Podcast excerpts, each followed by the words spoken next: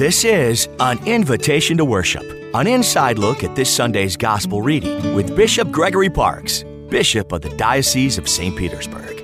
Children often ask their parents, Who do you love more, me or him? Or which of your children do you love the most?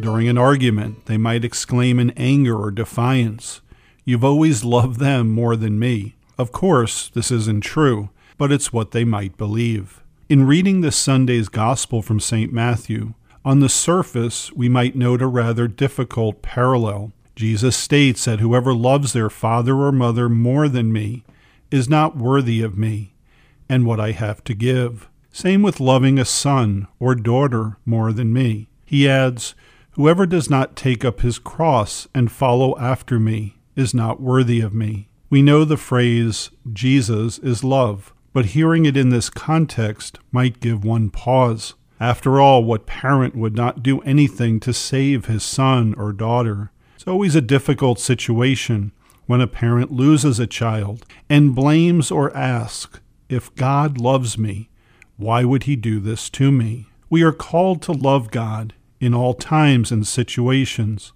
with all our mind, heart, and soul. Parents, despite all of their goodness, are also sinful and can occasionally be misled. This world is passing, but heaven is eternal, as is God's love for us. There are many temptations in life, and to live a true life in Christ, there must be self denial of these things. God can never be outdone in generosity and in selfless love. After all, He gave us His only Son to be our Savior. I'm not saying not to love your parents, children, friends, or other things. The priority, however, must be God above all things, particularly passing things. Do you have that courage to open your heart to be filled with God's eternal love, and then to share it with others?